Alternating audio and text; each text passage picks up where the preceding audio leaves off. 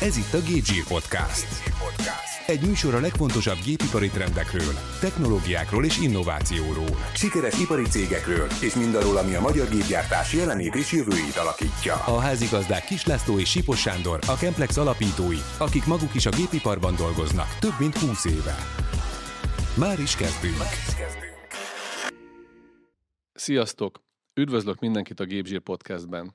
Engedjétek meg, hogy gyorsan összefoglaljuk, miért is ülünk most itt Lacival, tulajdonos társammal a Kemplex Kft-ben. A Gépzsír Podcast kenőanyag gépipari vállalkozások számára, viszont ebben a műsorban kivételesen úgy tudunk műszaki témákkal foglalkozni, hogy nem lesz zsíros a kezünk. Sipos Sándor vagyok, gépgyártó. 20 éve főleg vegyipari gépeket és technológiákat gyártok. A Kemplex Kft. tulajdonos alapítója és a Magyar Ipari Cégép nagydíj ötletgazdája is. Fő misszióm, hogy megmutassam a hazai gépgyártás sokszínűségét és a benne dolgozó számtalan tehetséget. Én Kis László vagyok, az ipari gépgyártásba és gépüzemeltetésbe közel 25 éve megoldásokat szállító hajtástechnikai szakember, illetve szintén alapító tulajdonosa a Kemplex Kft-nek. Beszélgetőtársunk pedig Tóth Péter, a Tomet Kft. alapítója. Egy megszállott gépgyártó, innovátor, sikeres cégfejlesztő. Szinte a semmiből építette fel a vállalkozását, ahol jelenleg több mint 60 kollégával termelnek. Egy gépgyártó dinasztia kiépülése történik meg a szemünk láttára, hiszen Péter az édesapjától vette át a vállalkozás szellemiségét, és ma már fia is tulajdonos a cégben. Szia Péter! Mesélj nekünk az izgalmas történetedről. Hát szervusztok, szeretettel köszöntök én is mindenkit, és köszönöm a lehetőséget, hogy itt lehetek. Nagyon, nagyon értékelem a meghívásotokat. Hát, hogy mi is ennek a, az egésznek a története? Tulajdonképpen iskoláskorra nyúlik vissza az egész sztori. Családi ház, pince, garázs, ösztöndíjból megvásárolt kis gép 25 ezer forintért, és ezt építgetve a betermelt pénzekből újabb és újabb eszközöket vásárolva lépésről lépésre. A cégnek a fejlődését azt hiszem, hogy négy szakaszra lehetne osztani. Az első ez a családi házas történet, amikor betelik a pince, betelik a garázsgépekkel. Ez egy klasszikus garázscég, ugye? Ez ma is, ma is divatos dolog, hogy egy garázsból indul el a, a vállalkozás. Hát így van mondhatni ezt, hogy garázscég, és amikor ezt, ezt kinőttük, akkor jött az istálós történet, mert ugye bérbe vettünk egy istálót, és szó szerint onnan, onnan hordtuk ki azokat a dolgokat, amik ott keletkeznek, és ebben volt a második szakasz a cég életében. Aztán elkezdtünk nagyobb másik telephelyet keresni, és így elhagytuk felső tárkányt, mert ott nem kaptunk, és nem volt lehetőségünk, hogy, hogy tovább lépjünk, így kerültünk Bélapátfalvára. Itt Bélapátfalván a, a TS-nek a telephelyét vásároltuk meg felszámolásból, amire német partnerunk azt mondta, amikor meglátta a telephelyet, hogy miért nem vettünk egy pár rúddinamitot is, és robbantottuk ezt az egészet össze, és túrtuk volna egy dózerrel, de hát nem igazán tehettük meg ezt, mert akkor még ugye nem rendelkeztünk megfelelő forrásokkal. A kétkezi munka volt az, ami a legnagyobb erő volt a cégbe. Itt folytattuk tovább a, a fejlesztést, itt eljutottunk egy 1700 négyzetméteres gyártóterületig, egy 7000 négyzetméteres telephelyen. Rengeteg um, gépcsere és rendszerkialakításon ment keresztül a, a cég ebbe a négy életciklusába mondhatni azt, hogy a létszámbeli fejlődésnek is a idáig tartó lépcsőit azt véres felétékkel és küzdelemmel bejártuk, és folyamatosan próbáltuk a körülöttünk lévő szoftveres, számítógépes, hardveres rendszereket fejleszteni együtt a céggel. Mesélnél részletesebben erről a négy szakaszról? Mondjuk szeretném egy kicsit elképzelni, hogy milyenek, milyen volt a kezdet, hogy mondjuk az első ötlet, vagy az első munka hogy keletkezett meg, hány éves voltál akkor? Hát én nagyon sokat köszönhetek eh, édesapámnak, mert ő filmszerelvénygyárban dolgozott, és már oda engem bevitt sokszor. Ugye biztos a fiataloknak ez sokat nem mond, hogy, hogy maszek világ, meg IMK, meg meg ilyesmi. Hát tulajdonképpen ez arról szólt, hogy kisebb csoportok a akkori szocialista vállalatoknál összefogtak, és gazdasági munkaközösségekbe tömörültek, és ott kihasználva a kreativitásokat próbáltak nagyobb, nagyobb eredményességgel dolgozni. Milyen évet írunk ekkor? Hát körülbelül? ez ilyen 96-97. Uh-huh. Ugye ez az a működési módszer, amikor a cégnek az infrastruktúráján, a szabad idejükben, munkaidő után, hétvégén beszállítanak, bedolgoznak a csoportok a cégnek. Igen, igen. Itt arról szólt a dolog, hogy én is, amikor iskolába végeztem, vagy szünet volt, akkor én is bejártam hozzájuk, és együtt például megvan léghengereknek a tömítéseit tesztelgáltuk, és, és ebből kellett odaállni a gép mellé, és akkor megcsinálni tized, százat, ezret. Hogyan tudtátok ezt a családi vállalkozást jól menedzselni? Hát ez még nem családi vállalkozás volt, a családi vállalkozás ebből indult el, amikor lett egy olyan termék, ami, amire láttunk esélyt, hogy esetleg mi is meg tudnánk ezt oldani. És akkor én már végzett forgácsoló voltam, és onnan tovább tanultam ipari elektronikai műszerésznek, már nagyon szerettem az elektronikát, rengeteg erősítőt, hangfalat, egyéb dolgokat építettem. Már 1990-ben nekünk automata kapunk volt, amit egy hűtőgép kompresszor tápegységével ellátva, két léghenger nyitta és csukta a kaput a Videaton tévének a távirányítóval. Azt a az utcán járkálók nagy csodálkozására, és az volt benne a poén, hogyha villámlott, ugye infraérzékeny volt az egész, ha villámlott egyet, akkor kinyílt a kapu, hogyha még egyet villámlott, akkor becsukódott. Úgyhogy... Akkor mindig páros számú villám kellett legyen, mert akkor mindig csukva maradt a kapu. Így van, így van. Ez nagyon fontos volt, úgyhogy próbáltuk a villámlást is szabályozni, de az nem nagyon ment. Aztán lett lehetőségünk egy, egy nagy sorozatú alkatrésznek a gyártására, ez egy kis rézérinkező volt, a Hirschmann csatlakozókban vannak ilyen szegecselt rézérinkezők, legalábbis a régiekben, és ebből a termékből ezen a pici gépen, amit megvásároltunk, meg két átalakított asztali fúrógépen több millió darabot legyártottunk, amiből tulajdonképpen összegyűjtögettük a következő Skoda Revolver Esterga, a kis marógép, a Morini Bussi menetfúrógép, meg az egyéb gépeknek a, az árait, és így lassan betelt a pince, betelt a garázs, és tovább kellett lépni. Ekkor már volt, volt egy német partnerünk is, ő szintén, szintén a filmszelevénygyáron keresztül, már neki szállítottunk alkatrészeket. Hát nagyon hálás vagyok ennek az úriembernek, meg a magyarországi ügyvezetőjüknek is, mert igaz, hogy egy elég kemény ember volt, meg bozasztó nehéz természetű, de mindig megadta a lehetőséget, és, és értékelték azt, hogyha az ember korrektű és tényleg jó minőségben határidőre gyárt nekik alkatrészeket.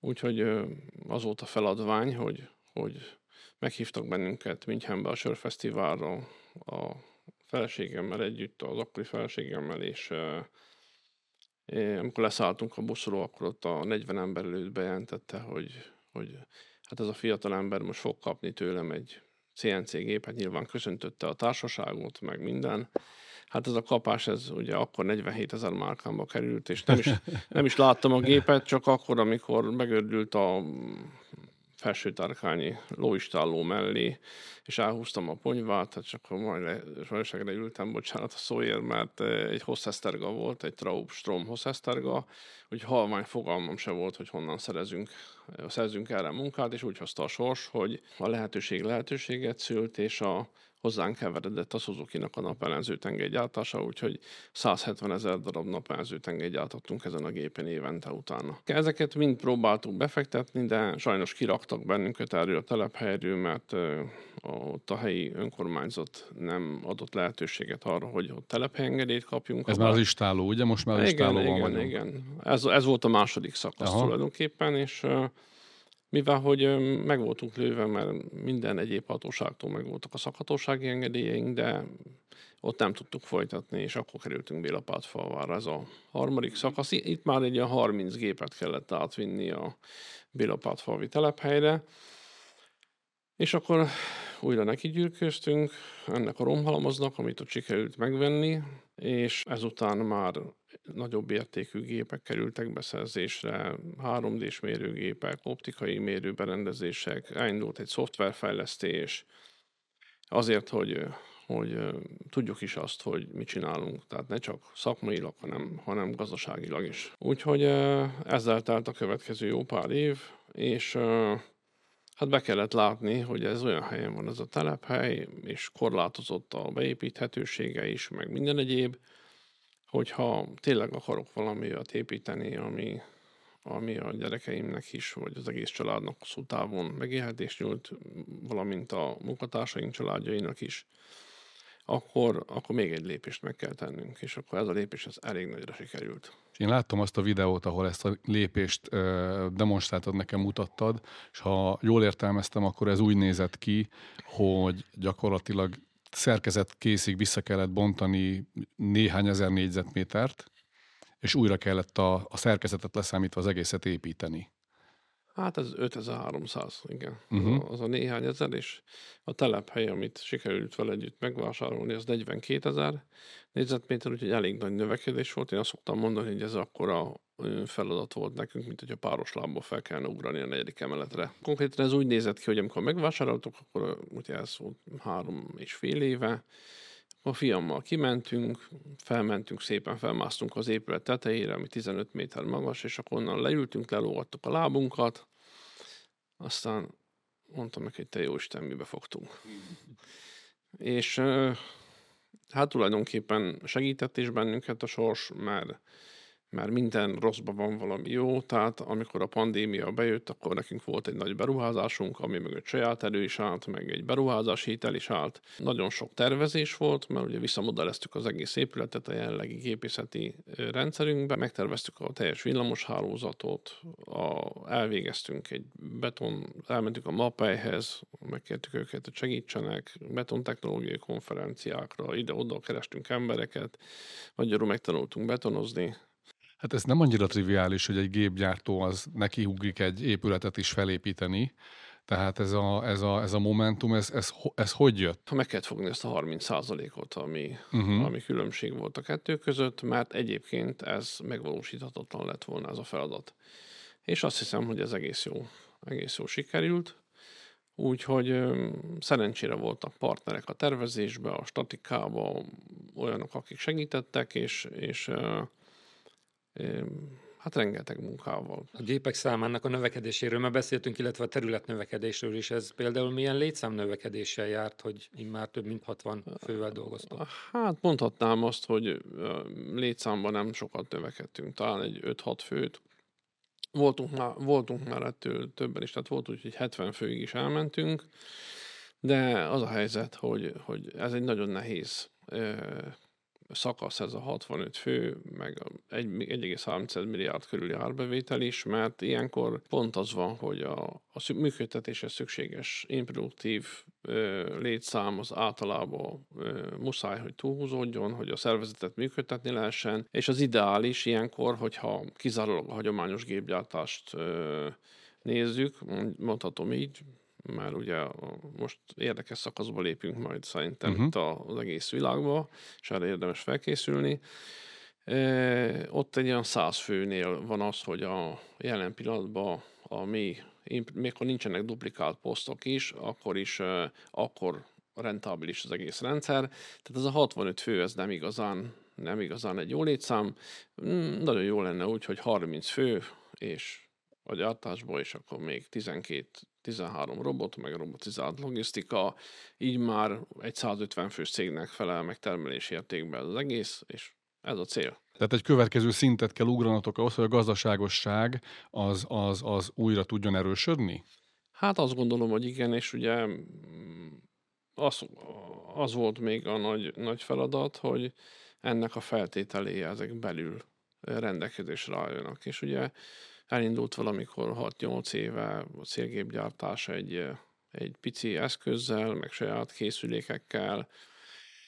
Aztán ez odáig fajult, hogy 12 állomásos gyártósorok Kínába szállítva, ott beüzemelve, Mexikóba, Szerbiába, és Hát rengeteg tervezési feladat, rengeteg tesztelési feladat, rengeteg validációs feladat, amivel beletanultunk. Mert ugye ez, hogy legyen világos a hallgatónak, ugye onnan arról beszélgetünk, hogy először főleg alkatrészeket gyártottatok egyéb partnereknek, ez ugye ilyen ipari beszállítók voltatok alkatrészekből, majd utána pedig fölvettetek egy célgépgyártó tevékenységet, és azt is kitanultátok. Hát tulajdonképpen azt lehet mondani, hogy jelen pillanatban a célgépgyártás közvetlenül a, a cég 15-20 százalékát uh-huh. köti le. Maradék kapacitások azok megmaradtak, tehát itt elég komoly partnereink vannak, vevőink a, a forgácsolt termékek és szereltettségek oldalán. Ilyen nem tudom, hogy mennyire szabad nevet mondani, Hilti, Hilti Hauni, de Worldwide a cégeik, és és Svájcba szállítunk nagyon sok cégnek alkatrészeket, aztán Svájcba megint betonmarógépeknek az alkatrészeit, ott talán a, a berendezéseknek egy 50-60 százalékát azt, azt mi állítjuk elő, és ez Bulgáriába szerelik össze. Mesélni néhány részletet, hogy mire kell odafigyelni egy-egy ilyen auditot megelőzően? Tehát, hogy milyen elvárásokat támasztanak? Legfontosabb az őszinte nyílt kommunikáció a, az auditorokkal kapcsolatban, mert ők is emberek. Tehát a, ha egy alaprendszer az nem áll össze úgy, hogy képes legyen legalább a feltételek 80-90%-át teljesíteni, akkor nem lesz az ember hirti beszállító. Vagy, vagy egyéb más területeknek a beszállítója se lesz.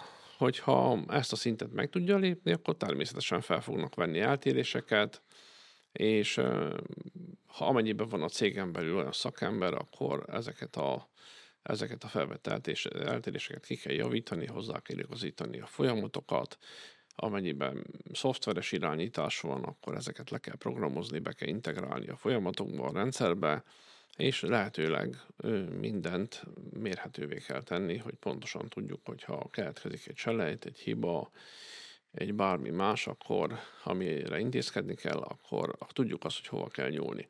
És ugye a másik keményebb dolog, ami most már megint a fenntarthatóság, a széndiokszid kvótáknak, a lábnyomnak a meghatározása, amit a cég tud teljesíteni. Tehát például nálunk most egy következő nagy feladat, majd az lesz, hogy nem az, hogy most a napelem ugye van, rátermel a hálózatra, hőszivattyús fűtés, szellőztetés, meg napfényvezérelt világítás az üzembe, tehát ahogy járja körbe a nap az üzemet, a belső világításokat egy PLC úgy vezérli. Következő az lesz, hogy a összegyűjtött esővíznek a ülepítése után az esővízzel töltjük a szerszámgépeket. Hoppá. És ugye itt már a vízfelhasználásunkat is tudjuk konszolidálni, és uh, még ráadásul nem is olyan rossz ez, mert az esővíz egy lágy víz, és azt meg szereti az emúzió, de hát nem kiabáljuk el előre, mert még nem tudjuk, hogy milyen problémákkal fogunk szembesülni. És hogy csinálod ezt egy ilyen műszaki alapossággal és tudatossággal, vagy a jelenben egyáltalán, ahogyan viszed a céget, ahogyan gondolkodsz róla, meg a jövőről?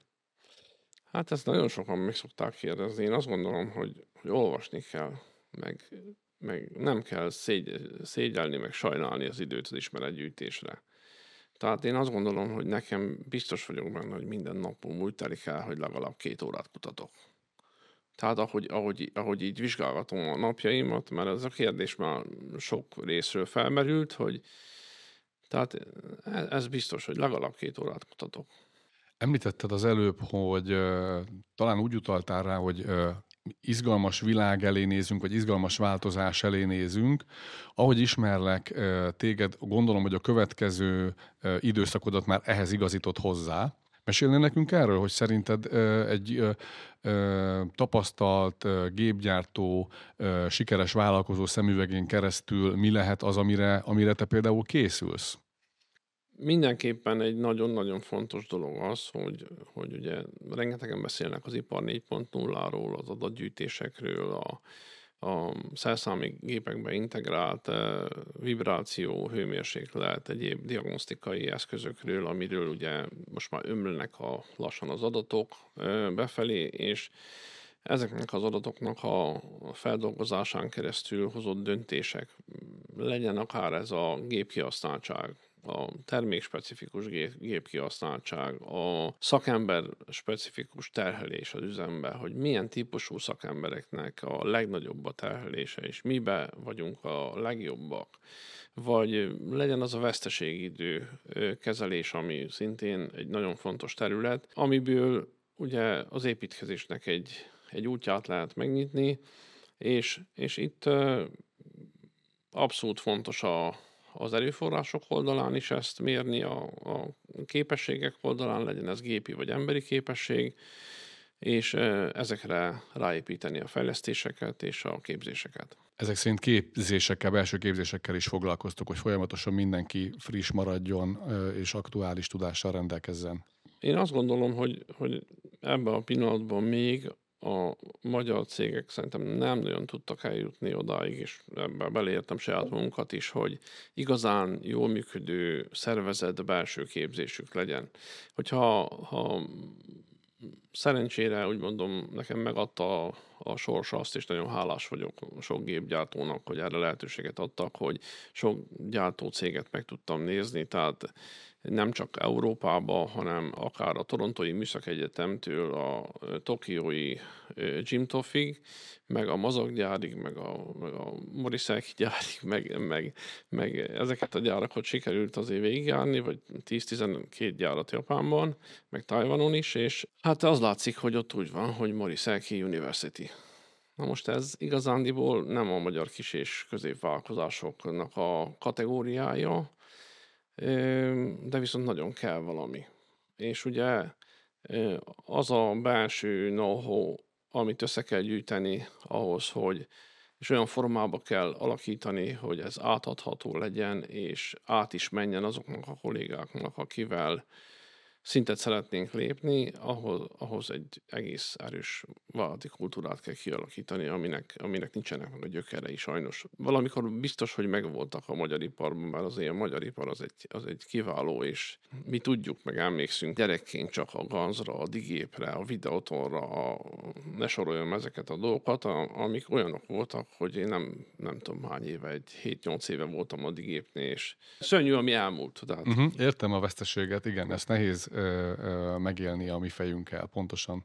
Ti például hogyan kezelitek az, a, a létszám és a képesség arányát az emberi erőforrás oldalról? Tehát ugye említetted, a, hogy egy, egy, egy egészséges egyensúlyt kell valahogyan megtalálni, hogy a hatékonyság az ö, megmaradjon és növekedjen. Minden cégben vannak, vannak különböző szintek a, a különböző posztokon és meg kell, hogy fog, tudjunk fogalmazni elvárásokat is, és ezt korrektül meg kell tudjuk fogalmazni, mint a, mind a tevékenységet, hogy mit kell ott végezni, és hogyan kell végezni, az ehhez szükséges kompetenciákat, és, és ugye azt is, hogy ezek milyen kategóriákba sorolhatóak be, hogy tudja, lehessen szinteket lépni a különböző területek működtetésébe. Ezért nálunk van egy képességmátrix, ami ami tulajdonképpen úgy sorolja be a kollégákat, ha most a gépgyártásról beszélünk, hogy, hogy gépkezelő 1, gépkezelő 2, aztán gépbeállító 1, 2, 3 és mester.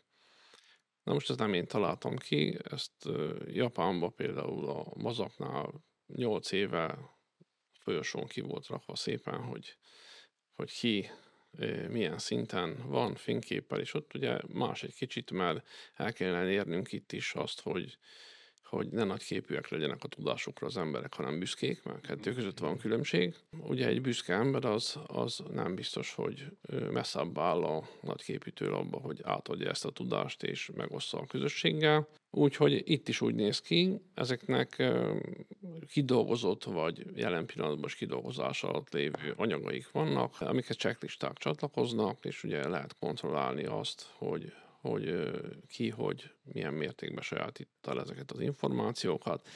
De ahhoz, hogy ez, ez valós gyakorlatban alkalmazható oktatási anyaggá és elnőző listákkal alakuljon, az nagyon nagy meló. Igen, erről van némi elképzelésünk. Beszéltünk a, a múltról, Beszéltünk a jövőről és egy picit a, a, a jelenről, miközben én tudom azt, hogy neked az az üzem, amiről beszéltél, és annak a kialakítását elmesélted nekünk, az egy fantasztikus technológiával, sok tekintetben, sok szempontból előre, előremutató gondolatok által van megvalósítva. Mesélj nekünk kérlek szépen arról, hogy hogyan gyártotok, mi az ott, amit, amit legerősebb pontotoknak tartasz, hogy építettétek ezt fel, milyen nézőpontok alapján? Hát egy nehéz dolog az van, ugye általában az ember, hogyha én azt gondolom, hogy ha jó próbál gondolkodni, akkor nagyon sokszor tart önvizsgálatot. Hm. És ugye az önvizsgálat az egy nagyon, nagyon erős, erős dolog, ami de hogyha megfelelő kritikával tudjuk nézni a saját dolgainkat, akkor akár elkeserítő is lehet a végeredmény. Tehát érdemes néha kitekinteni, hogy, hogy mi folyik a világban, ezért jók ezek a kiállítások, gyárlatok, és akkor el tudja magát helyezni az ember, hogy hát akkor nem is, nem is vagyunk mi olyan, olyan rossz helyen, mert azért már csak ilyen is van, meg csak olyan is van, ami rendszerünkbe ezeket belefejlesztettük, és abba a másik rendszerbe sincs meg, meg a mobba is, meg a 13 se, és ugye most nagyon-nagyon nagy hangsúlyt fektetünk a, a szerszámozásnak a magasabb szintre emelésére, ugye ehhez beletszerezve egy, egy modula automata raktár, ami tulajdonképpen egy testvérszerszámkezeléssel együtt egy alapkészletet, egy bővített alapkészletet és speciális szerszámok készletét tart magában, és ugye a gépeken lévő 17 meg 22 szoros érintőképernyős terminálokon megjelennek a technológiák, ez ott dinamikusan szerkeszthető, de nyilván a technológusok és online és valós időben működik minden, és az ott lévő szerszámlistából a szerszámokat kijelölve gyakorlatilag az lesz a végeredmény, aminek egy része már most ugye működik, de itt egy csomó hálózati kommunikációt, meg, meg adatbázis összekötés meg kell csinálni, hogy amikor a dolgozó odaér a a modulához, akkor ő lehozza a tálcán a szerszámokat, és akkor lézerrel rávilágít, hogy ez vett ki, ez vett ki, ez vett ki, ez vett ki, és ugye ez már megint egy szinttel tovább gondolva, mert benne van a, a modulában a robotinterfész is, és akkor egy miért logisztikai robot oda fog állni mellé, és a kollaboratív robot elva szépen átpakolja magára a szerszámokat, és kigorul a, a adott megmunkáló berendezésre, és onnan a dokkolójára szépen átolja a szerszámot. Az ott összekészített kvázi koszos használt szerszámokat meg meg visszahozza, és ezt meg belepakolja a modulának a koszos szerszámtálcájába. Itt a szerszámgazda ezeket a szerszámokat reggel kiszedi, megnézi, megmossa, beméri, újra cseréli, és akkor itt a szerszámgeometriák is bekerülnek az adatbázisba, amik vagy ugye beszinkronizálódnak a szerszámgép vezérlőjébe, vagy pedig eh, a terminál kiírja a kollégának, hogy annak az adott szerszámnak milyenek a geometriai méretei.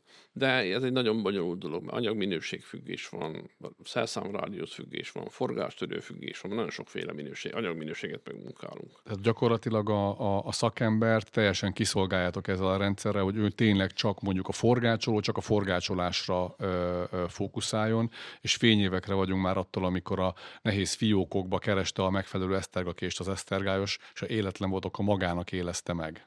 Hát igen, ilyen már most nem nagyon van. Sőt, sőt ugye a, olyan kevés olyan üzem van, ahol van olyan, van olyan szakember, aki egy csigafúrót meg tud érezni, de, de van ilyen. Tehát most is vannak nagyon-nagyon ügyes és nagyon jó szakemberek, és, és nálunk is, és én is nagyon hálás vagyok nekik, hogy ezt az egészet össze tudtuk hozni, mert mert tulajdonképpen az a helyzet, hogy az érték az mindig, mindig a gépnél keletkezik. Tehát is akkor keletkezik az érték, a tévedések elkerülése véget, amikor a szelszámnak az éle belép az anyagba, és leválassza a forgácsot. És amikor elhagyja a szelszámnak az éle az anyagot, akkor megáll az értékképzés. Hmm. És ugye a folyamatnak ez az érdemi része, az összes többi az mellékidő. Plastikusan magyaráztad el, köszönjük szépen.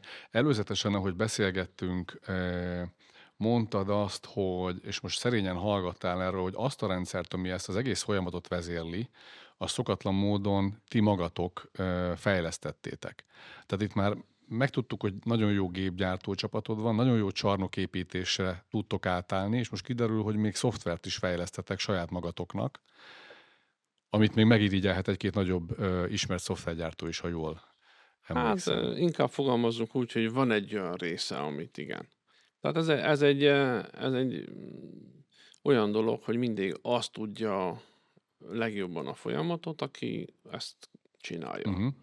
És ugye nagyon-nagyon nehéz az, hogy, hogy egy szoftverfejlesztő fejleszten egy szoftvert, hogyha alapvetően nincs tisztában a forgácsolás kapcsolatos, vagy a gépgyártással kapcsolatos követelményekkel legyen az egy minőségbiztosítás, egy mérőeszközfelügyelet, egy gépképességvizsgálat, vagy bármi olyan dolog, ami szorosan köthető ahhoz, hogy a szerszámgépeinknek és a kibocsátott termékünknek mi lesz a, a végén a sorsa, a minőség és a, a határidő szempontjából. Úgyhogy igen, ezeket a dolgokat fejlesszük, és szerintem soha nem tudunk olyan olyan nagy szoftvert csinálni, mint a, a nagy szoftveres cégek, ezért el is indult egy olyan együttműködés, hogy egy, egy másik termelési irányítási rendszereket fejlesztő, vagy inkább úgy mondom, hogy, hogy komplex rendszereket fejlesztő céggel van egy együttműködés, és a teljes know azt így odaadtuk ajándékba.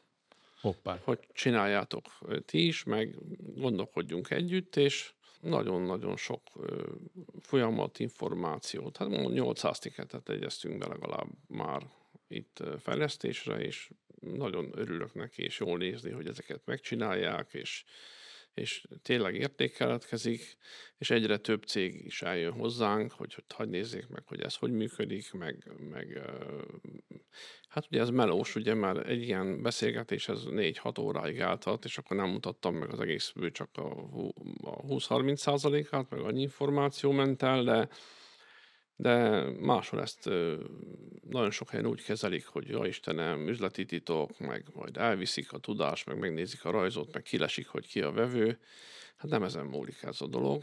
Igazándiból, hogyha oda jön valaki, aki okos, és olyat lát, amit el tud vinni magával, akkor pontosan ugyanazt csinálja, mint amit én csináltam. Úgyhogy szívesen segítünk neki, mert ettől csak több lesz az ország. Ezekbe a fejlesztésekbe mennyire vonjátok be a gépek mellett dolgozó kollégáitokat? Tehát milyen visszacsatolás van adott esetben, hogy egy rendszer jobb legyen és jobban szeressék alkalmazni? Eleinte nagyon nehéz volt ez a történet, mert uh, ugye senki nem szeret kontrollált környezetbe dolgozni. Főleg akkor nem, hogyha az a kontrollált környezet az, az csak kontrollt ad, és nem segít. Ugye, de nálunk van egy olyan is, hogy, hogy uh, Ugye mérjük a, a gépaállítások teljesítményét, a munkatársaink teljesítményét, a veszteségi időkezelő rendszeren belül a egyéb területek hibáiból származó veszteségeket 100%-ban jóvá hagyjuk a teljesítmény béres rendszerbe, és így nem érheti őket kár azzal, hogyha a logisztika, a technológia vagy a szerszámozás hibázott, mert ezeket a 90%-ba jóvá hagyjuk, vagy 99-be, és a személyes kompetencia hiányok pedig, pedig kategóriákra bontva jelennek meg a rendszerben, így már az oktatási részt is lehet irányítani, hogy, hogy személyre szabottan, kinek, milyen területen, milyen... Hiányosságot találtok. E, ehhez, hogy ez tökéletesen működjön, azért még, a, még mindenkinek jól meg kell érteni. Most elég nehéz ez a sztori, mert gyakorlatilag mondhatjuk azt, hogy nálunk tíz éve nincs papír a gyártásban. Tehát tíz éve csak akkor láttak a kollégák papíralapú rajzot, hogyha valami egyéb ok miatt ki kellett azt nyomtatni, már jobban látszott, vagy ő, ő jobban szeretett nézni egy papírt, mint a, mint a terminál képernyőjét. Hát először ugye elég nagy volt a, az ellenállás, mint minden változással kapcsolatban. Azt imádom a legjobban, hogy ha, ha az ember valamit oktatni akar, akkor az oktatott személy sose ér rá, az mindig van Minden valamilyen, valamilyen kifogás, és amikor meg szembe kerül a problémával, akkor meg azért háboródik fel, mert hogy az, akinek segíteni kéne neki abban a pillanatban, is le kéne akasztani a szögről, az éppen nincs ott. Tehát ugye ezt kell valahogy egy olyan formába gyúrni a munkatársakkal együtt, hogy, hogy igenis, igenis lépjünk ebbe a dologba előre, mert ez a közös sikertitka. Az egyik videón talán láthattam is, hogy mobil eszköz alkalmazásaitokat is használjátok ezekben a gyárakban? Hát igen, tulajdonképpen mondhatnám azt, hogy, hogy még a logisztikának a lemaradásait is statisztikában lehet látni egy mobileszközről. Tehát látom pontosan, hogy egy olyan mozgatási kötelezettségben a logisztikusnak, amikor már elindult a termék, és az első alkatrészt legyártották, de mondjuk a vége még a fűrészen van, akkor ott van egy lemaradás, és nem csak én látom, hanem ők látják, én csak néha megnézem, hogy, hogy mégis hogy néz ki ez az egész. De ugyanez az anyaglogisztikában is, vagy, vagy műveleti lapokat is. Most megnyitnám a telefonom, akkor itt az összes nálunk futó terméknek a, a műveleti lapját, műveleti leírását azonnal elérem. És tudod is módosítani, hogyha, hogyha jól emlékszem a, a, a demóra, amit mutattál. Tulajdonképpen annyi az egész, hogy, hogy a terminálon van egy QR kód a műveleti utasításba, és amikor azt a QR kódot beolvassuk, akkor átjön a műveleti utasítás a mobileszközre, ott szabadon lehet szerkeszteni, képet hozzárakni, szöveget feltölteni, és revíziókezelten visszatölteni, és eh, ez meg is jelenik a technológusnál, mint módosított utasítás, amikor megnyitja a gépét. Hát nyilván ez egy gyártási szériáig érvényes, hogyha nem kapott jóváhagyást, akkor a, a következő gyártási szériánál jelzi a rendszer, hogy van egy új utasítás, de nem jóváhagyott. Ezek szépen fejlődnek, mennek előre, de én azt gondolom, hogy nem ez a jövő, hogy a gépnél ö, álló munkahorsó mellett programozgassunk, hanem az, hogy, hogy gépen kívül történjen az összes programozás, és nagyon bízom benne, hogy a mesterséges intelligenciának is komoly szerepe lesz a jövőt illetően, és azok lesznek a nyertesek, akik adatokkal tudják ezt ellátni, és nálunk vannak adatok. Ki tudunk-e tekinteni mondjuk abba az irányba, hogy a következő 5 vagy talán 10 évben hol látod a, a Tomet Kft-t? Ha jól tudom, a stafétát is ö, már elkezdted átadni, nem tudom, hogy erről a, a, a fiadnak erről tudunk-e beszélni. Van-e valamilyen határozott jövőképed ezzel kapcsolatban? Tíz év múlva ho- hova jusson el a cég? Öt év múlva hova jusson el a cég? Hát az, hogy a stafétát átadtam, hát szegény megkapott egy csomó feladatot, és az ember azt mindig azt szeretné, hogy a gyerekének jobb legyen, vagy könnyebb legyen, mint ahogy neki volt, de nem tudom, hogy ez fog-e sikerülni. Tehát a kihívások azok most másfajták. Tehát de egy biztos, hogy tudás alapú társadalom erősödik, és, és tanulni, tanulni, tanulni, ez a, ez a jelszó, és azt tudom, hogy ő szorgalmas, és, és csinálja, és ha belekapaszkodik valamibe, akkor addig, addig nem adja fel, amíg, amíg az nem jó és nem működik. A közelt távoli jövőben én azt gondolom, hogy, hogy a, maradni fog a, a gépalkatrészgyártás, a cégnek egy nagy, nagy területeként, a szereltettséggyártás is, de nagyon szeretnénk, hogyha megerősödne a saját termékek gyártása, és ugye itt sok saját terméket is fejlesztünk. Ezek, ezek volumetikus zsíradagoló rendszerek, nyomáscsökkentők, nullpontrendszerek szerszámgépekre, és sőt van egy, van egy másik terület is, arról még igazándiból nem beszélnék, mert még csak, még csak koncepciós szinten létezik. De ebben látom az igazi jövőt, hogy szinte tudjunk lépni a, a saját termékekkel. Aztán itt most nekem is tanulni kell marketinget, értékesítést, minden egyéb olyan dolgot, ami ehhez kell, hogy működjön, meg hát stabilizálni az egészet olyan szinten, hogy jobban működjön, hogyha én nem vagyok ott, mint ha ott vagyok már. Úgyis az lesz a vége, hogy a vénbolon tudod már, minek van itt. Sokat beszélgettünk arról, hogy milyen munkát, milyen munkatársak dolgoznak a kortevékenységetekben, ugye, akik a gépeket gyártják, akik az alkatrészeket gyártják, gondolom, hogy ők mérnökök, műszaki szakemberek. Viszont biztos vagyok benne, hogy körbeveszi ezt a társaságot a cégnek az egyéb ö, csoportjai. Mesélj nekünk egy kicsit arról, hogy mik támogatják nálatok azt, hogy ez ilyen sikeresen működjön. Tulajdonképpen a közvetlen kapcsolat ugye az a, mindig a szerszámellátás, logisztika és a, a technológia. Hát nagyon, nagyon hosszú és, és verítékes küzdelem volt az, hogy egy jó technológia összeálljon, meg egy jó logisztika is összeálljon, mert nagyon fontos az, hogy rend legyen. Édesapám mondta mindig, hogy ahol rend van, ott folyik rendes munka. És milyen igaza van? Úgyhogy külön is hálás vagyok kollégáknak, akik oda kerültek, de természetesen azért tudom azt mondani, mert, mert azért, ahogy ez a beruházás, meg ez a nagy fejlődés lement, azért jelentős létszámcsere is kialakult. Talán voltak olyanok, akik, akik úgy mondom, hogy jobban érezték magukat egy, egy régebbi környezetbe, ők nyilván meg fogják találni a helyüket az iparba, elveszítettünk talán olyan kollégákat is, akik nagyon örülnék, hogyha most is velünk dolgoznának, mert ilyenkor mindig azért, azért egyik ember viszi magával a másikat, és én bár is, ha nálunk van valaki, vagy ha nincs, én, én mindig is hálás leszek neki, hogy segített ezt a dolgot, ezt a célt elérni.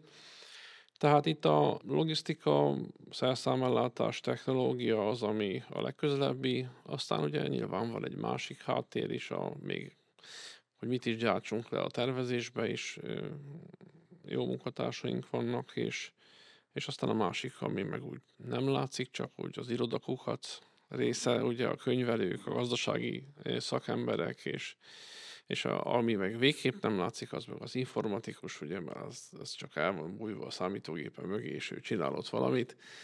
Úgyhogy innen szeretném nekik is megköszönni azt, hogy, hogy kitartottak emellett, és aki most nem nálunk dolgozik, azoknak is, hogy segítettek ebbe. Nagyon szépen köszönöm, hogy eljöttél hozzánk. Nagyon szépen köszönöm, hogy beszámoltál nekünk, meséltél nekünk erről az izgalmas életútról. Fantasztikus az eredmény, amit eddig elértél, és kívánjuk neked a Gépzsír Podcast nevében, hogy a következő évek is ugyanilyen gyümölcsözőek és előremutatók maradhassanak. Köszönjük, hogy a vendégünk voltál. Tóth Péter, Tomet Kft. Köszönöm a meghívást. Ez volt a Gépzsír Podcast második epizódja, Tóth Péterrel, a Tomet Kft. ügyvezetőjével. Péterrel készül még egy extra adásunk is, amiben a Tomet két saját termékét fogjuk bemutatni műszaki részletekkel. Köszönjük szépen a figyelmet, nem sokára érkezünk a következő epizóddal, amiben Iker Tiborral, az ST Automatika Kft. társulajdonosával fogunk beszélgetni. Nem érdemes lemaradni arról az adásról sem. Sziasztok! Sziasztok! Szervusztok! Ez volt a Gépzsír Podcast, Magyarország első számú gépipari műsora. Maradj velünk a következő adások során is, és további értékes szakmai tartalmakért látogass el a Kemplex weboldalára vagy social média felületeire. www.kemplex.hu